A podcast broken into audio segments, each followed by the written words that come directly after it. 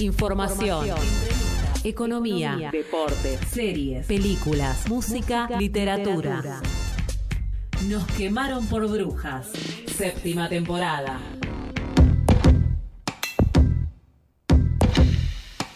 ¿Y sabes qué es lo mejor, Lau? Es que después de que volvamos del Encuentro Nacional de Mujeres eh, el 13-14 de octubre, vamos a estar también recontra manijas y todos los lunes, todos los miércoles, todos los viernes del 9 de la mañana eso en el aire nada más. Después vamos a estar el resto de las 23 horas del día también, porque no dormimos nosotras, estamos todo el No. tiempo pensando en esto. Vamos a estar pensando en el encuentro de radialistas feministas.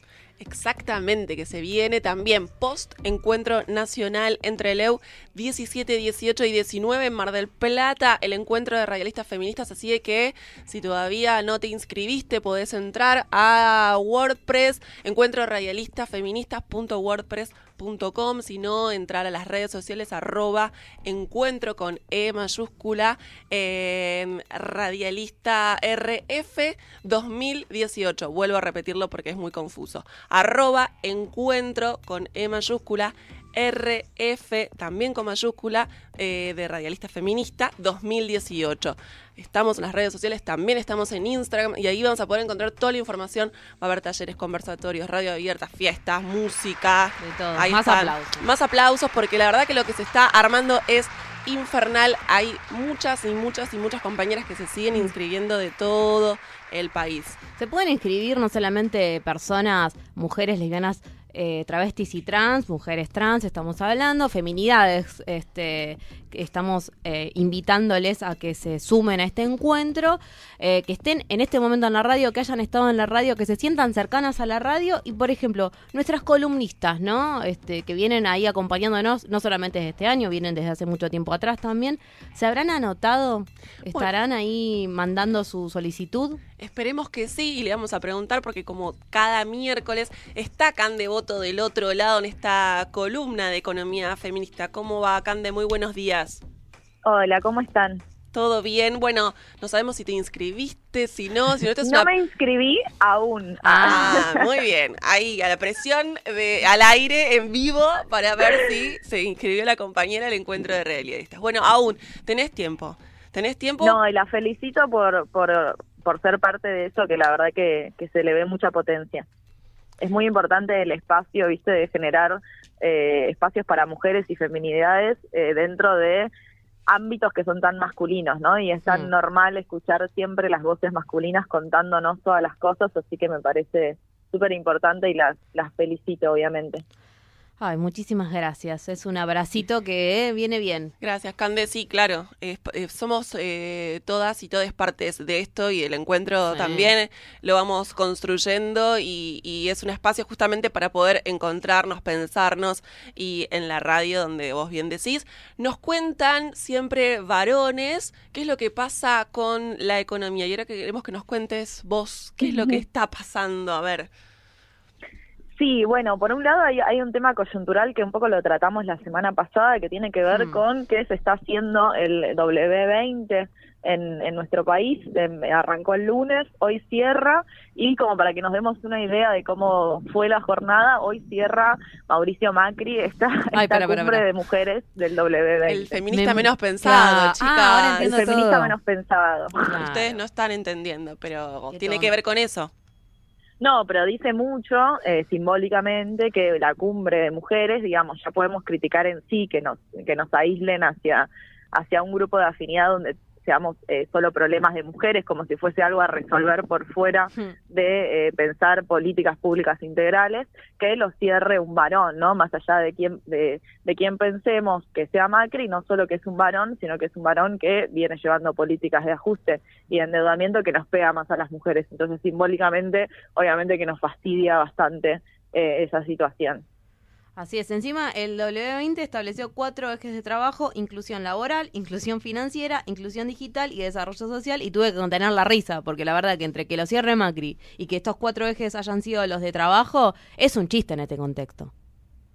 Sí, hay un punto que fue agregado, que fue bastante contro bueno, es bastante controversial, porque agregaron un punto que tiene que ver con la situación de las mujeres rurales, que es muy importante, sobre todo en nuestro país, eh, y también pensando en, por ejemplo, cómo las estadísticas las excluyen completamente, porque nosotros usamos muchas veces eh, los números de la encuesta permanente de hogares que usa eh, o releva sobre 31 aglomerados urbanos. Es hmm. decir, que en las estadísticas no tenemos reflejadas la situación de las mujeres rurales y en ese sentido decimos, bueno, es un, buen punto para, eh, para sumar. Ahora, si vemos lo que fue la conferencia del W20 sobre las mujeres rurales, vemos cinco mujeres blancas hablando sobre la situación de las mujeres rurales. Digamos, eh, parte de la crítica feminista es justamente darle voz a estos sujetos que eh, están completamente invisibilizados y hay que empezar a, analizar interseccionalmente. Entonces, eh, obviamente que como mujeres blancas tenemos otros privilegios y otras situaciones que son muy distintas de las mujeres rurales y hubiese sido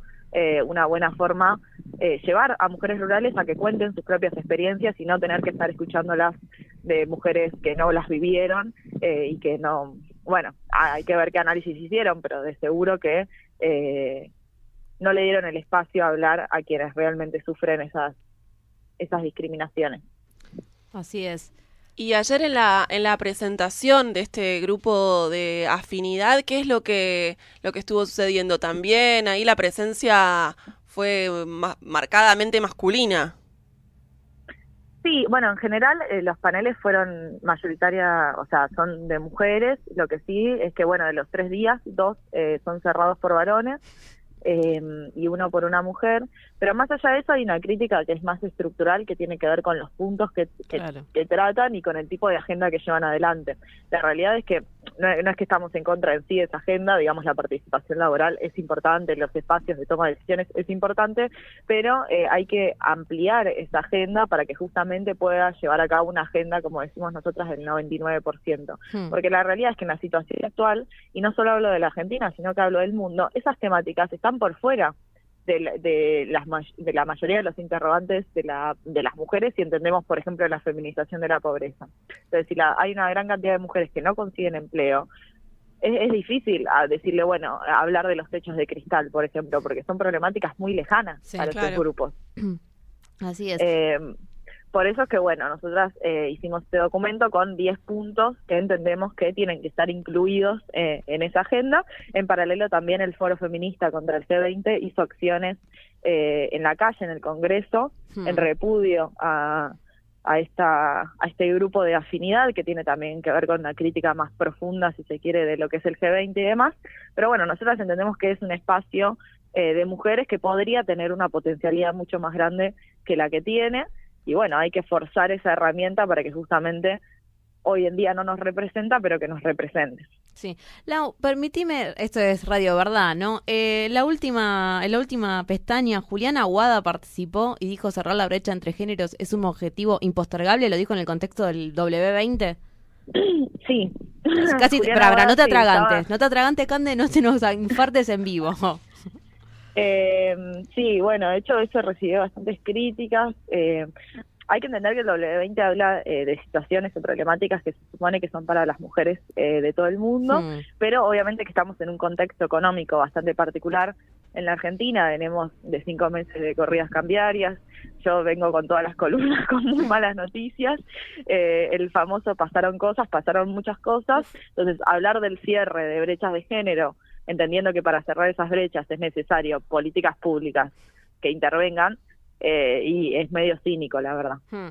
Los 10 puntos entonces los podemos estar leyendo en el portal de Economía Feminista, para que nos sí, estén ahí está subido el, el documento, nosotros solo le agregamos porque ese documento en realidad lo elaboramos en conjunto con otras organizaciones feministas en diciembre del año pasado, entonces le hicimos una pequeña actualización que tiene que ver con, bueno, eh, la inflación esperada para este año, el o sea, con un recrudecimiento del escenario económico que obviamente nos impacta eh, de forma diferenciada y hace que sea más difícil todavía pensar en políticas públicas que de hecho cierren esas brechas de género. Bueno, y así nos vamos preparando para el G20 el 30 de noviembre, el 1 de diciembre, con los precios por la nube, la inflación que cada vez es más, pero más amplia. Ahí no sé, no, la brecha cada vez se va, ¿no? Ampliando como la brecha de género, más o menos. Claro. Como se va ampliando, ampliando, ampliando, en un momento va a explotar. ¿Y qué sucederá cuando explote, no? Acá la tenemos a importante porque vienen, venimos de semanas eh, donde el dólar tuvo una, bueno, siempre el dólar tiene una figura bastante importante en nuestra economía, pero noto que hay muchas personas, o por lo menos me llegan así preguntas medio desorientadas, como, "Uh, ¿qué es lo que pasa que ahora está bajando y demás? Y pareciera, ¿no? Uno vende los noticieros y demás, y parece un éxito eh, de esta nueva política del Banco Central, de la mano del, del nuevo presidente, y la realidad es que no, no solo importa el, el valor del dólar, sino que importa, o lo que nos debería importar a nosotras en tanto trabajadoras eh, y trabajadores, es la tasa de actividad, es, Mm. es, es la- el empleo que hay, es, es la inflación, es si llegamos a fin de mes o no llegamos a fin de mes, digamos, son problemáticas muy eh, cotidianas que las vivimos y que sin embargo no están puestas en eh, como prioridades dentro de la agenda del gobierno, digamos. Está muy explícito y a mí me parece bastante crudo la forma de exponerlo incluso, incluso que bueno, va a ser un año recesivo y, y es como si hubiese el, el hay que pasar, en vez de que hay que pasar el invierno, hay que pasar el verano. Entonces todo va- se va a solucionar en marzo del año que viene, pero para marzo del año que viene faltan seis meses y en esos seis meses se espera un recrudecimiento de la recesión. Entonces, ¿cómo llegamos a esos seis meses, digamos? Ay, no estoy llorando, me entró la recesión en un ojo. Eh, Cande, a ver, ¿algo más que quieras agregar o, o para la semana que viene? ¿qué está- ¿De qué estaremos hablando? Aparte, esto es así de así de vertiginoso, ¿no? Sí, Son sí, estas sí, columnas, sí, porque sí. no sabemos qué puede suceder. Quizás haya un nuevo presidente en el Banco Central. Pensé que ibas a decir un nuevo presidente, pero ya eso me generaba como un No. poco de mayor de incertidumbre y adrenalina. Pero sí, la, la, la verdad que la coyuntura empieza como todo el tiempo a ser tan vertiginosa como decís que andás a ver qué nos deparará eh, para el miércoles que viene. Pero un poco, digamos, acompañando lo que decía Cande, también en, en página 12 publicó hoy eh, que desde la corrida cambiaria de, de abril, la harina, por ejemplo, datos así que tiene que ver con eh, lo que compramos diariamente, como dice Cande, eh, la tasa de empleo, la inflación, si el sueldo nos alcanza, antes con un sueldo vivíamos, ahora el multiempleo es casi Hmm. eh, moneda corriente. Bueno, la harina desde la corrida cambiaria duplicó su precio, el aceite subió un 60%, la manteca un 30%, el detergente un 62%, digamos, son eh, consumos básicos, cotidianos, y sin embargo, digamos, subieron eh, en, en gran parte hasta el doble, ¿no? Entonces, esto realmente es, es de todos los días. Sí, a mí lo que me parece preocupante es eh, eso, la definición de las prioridades del gobierno y cómo justamente incluso si tienen éxito en sus políticas, digamos, en sus propios términos, hablan de una reducción de la actividad, hablan de un escenario muy recesivo en todo el final de 2018 y el principio de 2019. Entonces, en ese sentido, digamos, son muy explícitos en que, bueno, hay que, hay que aguantarlo, digamos, esa es su línea, como, bueno, hay que esperar, los salarios perdieron, hay eh, informes de consultoras que hablan de eh, una caída mínima del 10% del poder adquisitivo, es decir, perdimos eh, un, un 10% de nuestro salario en este año porque el gobierno entiende que eso es lo necesario para estabilizar la economía. Entonces es lo de siempre, es un esfuerzo que lo pagamos entre todos y todas eh, y siempre recae en las mismas personas. Mm. Esto eh, se me ocurría mientras estaba escuchando, Cande, no sé, las, se las tiro a ver en la mesa qué opinan, qué les parece, y quizás no, pero pensaba, como estrategia comunicacional, ¿cambió algo el gobierno? En un primer momento quizás tenían una... mm, eh, una posición más optimista y ya ahora directamente te hablan de recesión, te habla de ajuste, te hablan, digamos, ya no la pueden caretear más o eh, creen que más o menos fue siempre igual su estrategia comunicacional. O sea, la, ra- la realidad es que desde 2015 siempre le hablaron a los mercados. Lo que Mm. pasó es que eh, sus proyecciones fueron empeorando. Y en ese sentido, en el hablarle a los mercados eh, y, en, y, en, y en cómo cambiaron las proyecciones, sí cambió el escenario, entonces eh, son muy crudos en decir, bueno, el costo de eh, mantener, eh, de, terminar esta batalla cambiaria, digamos, pensamos realmente no, no, o sea, es muy profundo una crisis cambiaria de cinco meses, no pasa en cualquier país, de hecho es una situación bastante excepcional.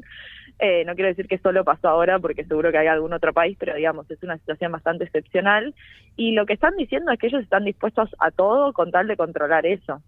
Entonces, eh, es fuerte y, tiene que tener un costo social fuerte que te digan, bueno, estamos dispuestos a que caiga la actividad, a que haya una inflación alta, a que pierdan salarios con tal de eh, estabilizar como si todo el, el objetivo del gobierno fuese estabilizar esas variables y no ver cómo vivimos el, el, día a día y cómo es que llegamos, porque recién estos efectos los vamos a ir viendo. Digamos, ya la inflación de septiembre es muy alta en términos históricos y hay que ver qué pasa con la inflación de octubre y hay que ver qué pasa eh, con este fin de año y, y, y siempre se habla de un diciembre caliente y a mí me da intriga si llegamos hasta diciembre.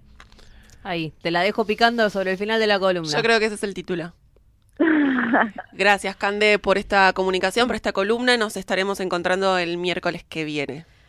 Muchas gracias a ustedes y bueno, espero tener mejores noticias, como siempre. un abrazo. Pasaba Cande Voto, nuestra compañera de Economía Feminista, contándonos un poco, ayudándonos a analizar aún más esta economía. Nos manda un mensaje Hernán de Merlo nos está escuchando en este mismísimo momento a través de la de cuál aplicación será. Lo que dice es que lo que pasa es que el discurso de ahora intenta naturalizar la crisis. Queremos saber, ¿no? qué es lo que están pensando, queremos saber también porque este este espacio es lo, hacemos acá, lo, lo producimos las brujas, pero la verdad que las voces de todos y de todas y de todos son las que nos interesan escuchar. Es muy interesante pensar eso, me parece como estrategias, cómo fueron modificando yo insisto que no es que no sean, sean unos ineptos, digamos, eso, ¿no?